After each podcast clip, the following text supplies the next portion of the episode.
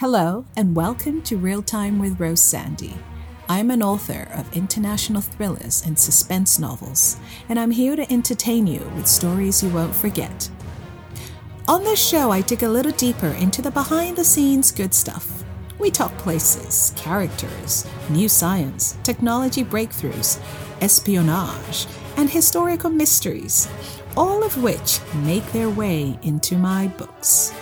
But most importantly, I'm here to give you something sure to thrill and to get to know you too. So let's dig right into it.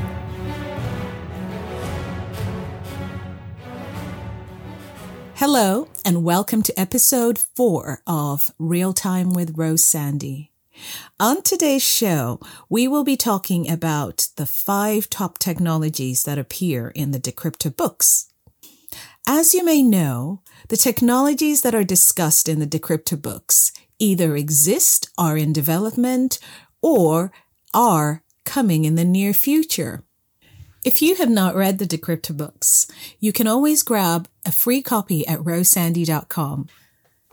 As always, I love hearing from you. Um, through email or on Instagram or Facebook or through tweets. And it's always so great to just um, continue our conversation on social. So thanks again for those who have been quite interactive this week. This week, I heard from Sally, who said that she has just finished the uh, Decryptor and the Mind Hacker, which is the second book in the Decryptor series. And she absolutely enjoyed it. And she says here that it was an awesome book and she can't wait to read the next in the series, which is the Decryptor Digital Eyes Only. Val, you have also written in on Facebook and uh, left a lovely comment saying that you really have enjoyed the series so far. You absolutely liked the uh, fantastic imagination and the characters uh, so far. They have really kept you reading. This week I have been busy as usual uh, the weather in London is, oh, well, leaves a lot to be desired. However, it is quite cold and um, Christmas festivities are in full swing. also, um, it's always nice to hear what you are up to. So please do drop me a line and just tell me what's going on where you are. I know that, um, this goes out to a lot of you who are across the world and some of you are in different hemispheres and, you know, and, um, your, perhaps your weather is so different from what's going on here. And also your cities look a little different. So for me, particularly this week, I was really pleased to grab a show and I was able to go and see Mary Poppins.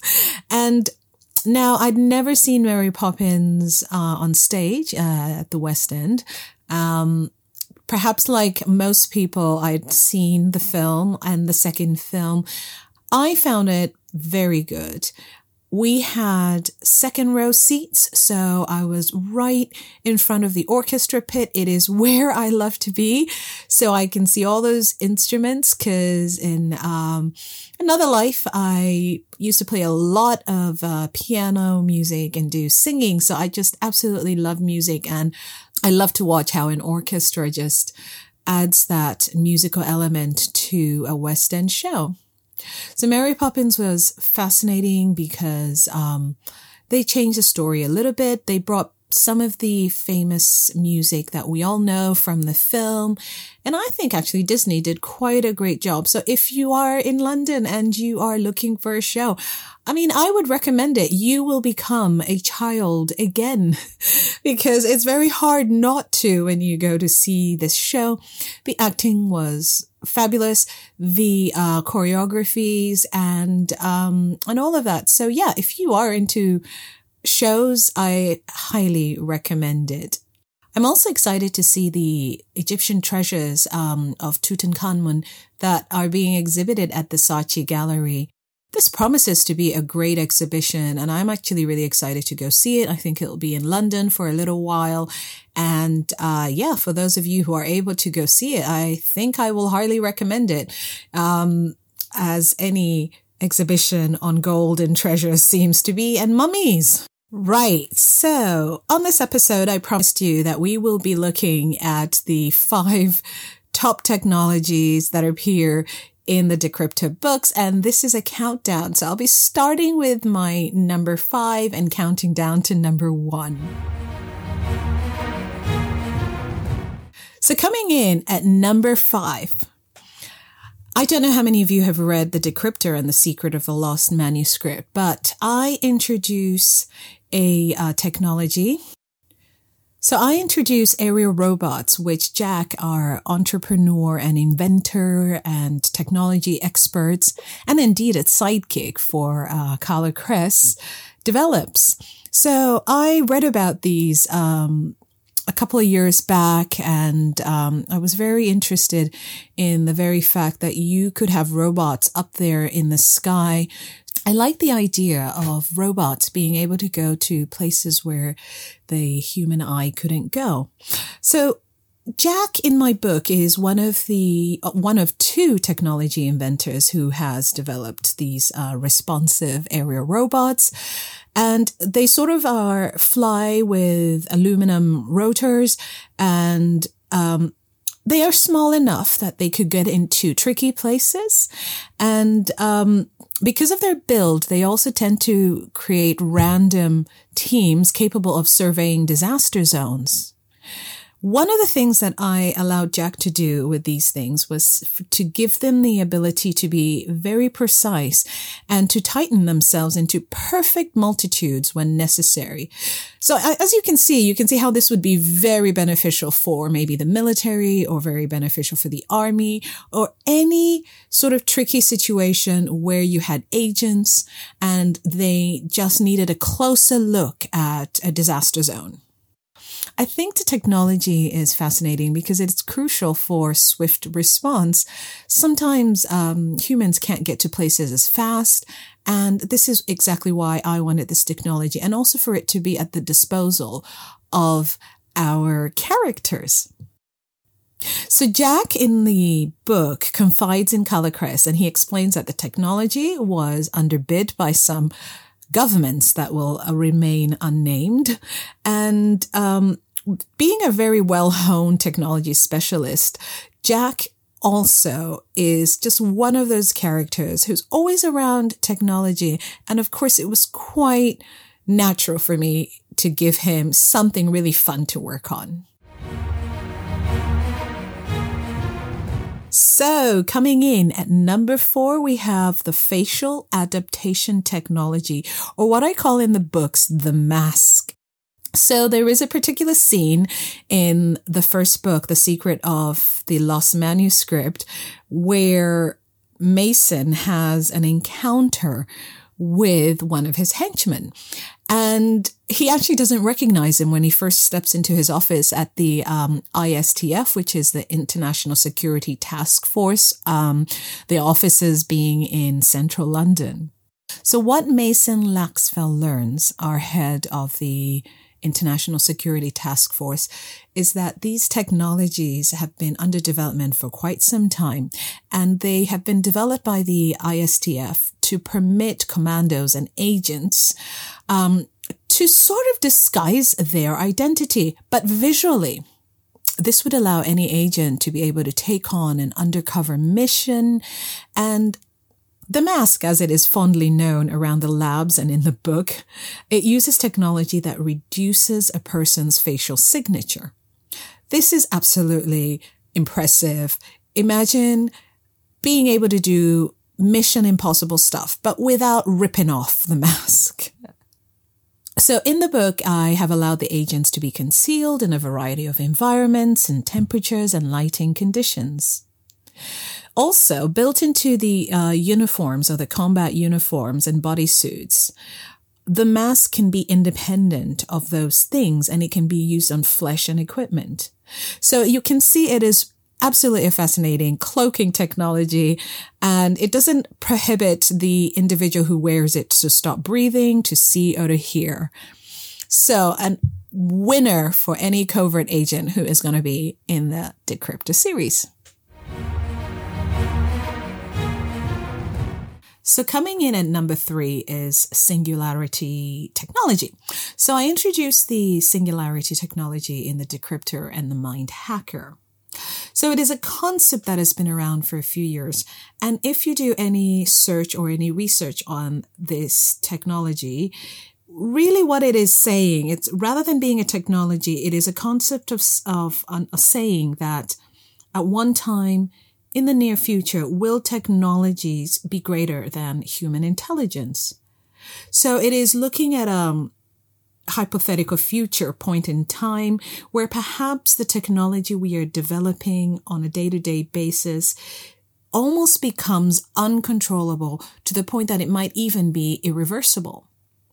So this might actually impact human civilization. Now, knowing me, you would know that I am absolutely going to throw this into one of my books because we need cyber mayhem in there and we need uh, technology disrupting human civilization. In fact, that is one of the major themes that um, that is across most of my decryptor books. So, in my book, The Decryptor Digital Eyes Only, there is a scene right at the beginning of the book where Carla Cress is called to Downing Street. And the Prime Minister has asked for her to help him with a particular problem that is semi personal, semi government. And so she is there and she has this conversation with the prime minister and they're talking about stolen art amongst other things and stolen government secrets. So while this whole conversation is happening, there is an interruption. And this is where my next technology comes in. So coming in at number two, we have the gecko feet technology. Now, I just named it that and I'm not sure if that's its actual name, but you know, you can search and Google it if you'd like to. What is fascinating about this technology is allowing a human being to sort of be a bit of a Spider-Man and the gecko feet, I don't know if you know the animals, the geckos, they're able to crawl on walls and other uh, vertical structures. So this is exactly another technology that has somehow left a secret environment and a villain has come across it and they're able to penetrate into 10 Downing Street with this technology. So in the book, I go a little bit more and introduce the fact that it is an ISTF technology again. And it, of, of course, it has taken inspiration from reptiles, as mentioned, and in the form of a suit. And one of the things I do say is that it's something that has not yet been released to the ISTF agents. So making the suspense just a little bit heightened by the fact that someone has broken in and taken this from their labs. So Carla Cress is confronted with this person in this masked suit who is sort of crawling around and creating this mayhem in a 10 Downing Street. So Carla studies the intruder and move along the ceiling and she notices that the suit allows, or the suit is made of this synthetic materials and carbon nanotubes to be exact. And but that's exactly why it's called the gecko, because these behave the same way as geckos. So underneath the suit, she also sees um, some glimmer and a light displaying something that looked like tire tread um, covered with millions of little microscopic hairs. And these are the little things that actually let the gripping happen. So Again, another technology that I absolutely love and something that is perhaps in development or maybe has already been developed. So coming in at number one, last but not least, is my digital auctions technology in virtual reality. I had a lot of fun working with this because what happened was I think before I put it in the book, the digital eyes only, the decryptor book, I had sampled virtual reality, which is where your sort of eyes are masked with um, goggles and you enter this virtual world, but your senses are sort of heightened. And at the same time, the technology takes over. So you believe and you feel and you sense that you are in this digital world. And, um, when I sampled that and I was able to try that virtual reality, I thought it would be a great technology to introduce in the books. And it is the central theme of digital eyes only in terms of this is our main technology we're dealing with. Um, as you might remember, every technology I write about or I introduce in the books either exists, will exist, or is sort of in development and you will see it in the near future. And the, with the digital auctions, what I wanted to do was to allow cyber people to, let's call them, um, the internet black market to use this particular technology to trade secrets. And these are secrets that they have either stolen from MI6 or the NSA or anywhere else in the world. And, um, what I wanted to introduce in the book that people's worst fears had been realized that you, there was this, um, environment where bad people were trading all these government secrets. But the other thing I did with this whole idea was that you could not just participate in this auction. It was by invitation only, and it was controlled by a group I called the Black Horse Group. So again, uh, the technology centers around a list that is being circulated in this digital auction to this Black Horse group. And what they do is these members, when they're told a certain date and time, they enter a virtual environment and then, um, it's a bank led auction and it's all managed in this digital environment. So all these cash rich clients invite their banks to bid for their deposits uh, as well as anything else that is being auctioned. And a lot of it is stolen goods. What's interesting about this whole digital environment is that Carla also finds that something very dear to her is being auctioned. And at the beginning of the book, she actually does not know what that is, but it is something that will come at a very great cost to her. So our time is up and it has absolutely been amazing just uh, talking to you for these uh, several minutes. Thank you for joining me on this episode of Real Time with Rose Sandy and just spending time with me and with the books and with my characters. So next time we will dig into the topic of the five top places I recommend you travel to that actually appear in the Decryptor series. Please continue to send in your emails and your comments and to rose at rosesandy.com. Remember, you can always join me on social, on Instagram, Facebook, and Twitter. You can also find out more on my website, rosesandy.com. Also, please use the hashtag, hashtag realtime rose, um, when you message me. So do also send your questions about the books at any time because we will answer them on air on this show. I want to hear all the questions you have about the Decryptor series and the other books. And it would be just so fun to answer those for you on the show. So you will find all the links uh, in the show notes and in the email I sent you.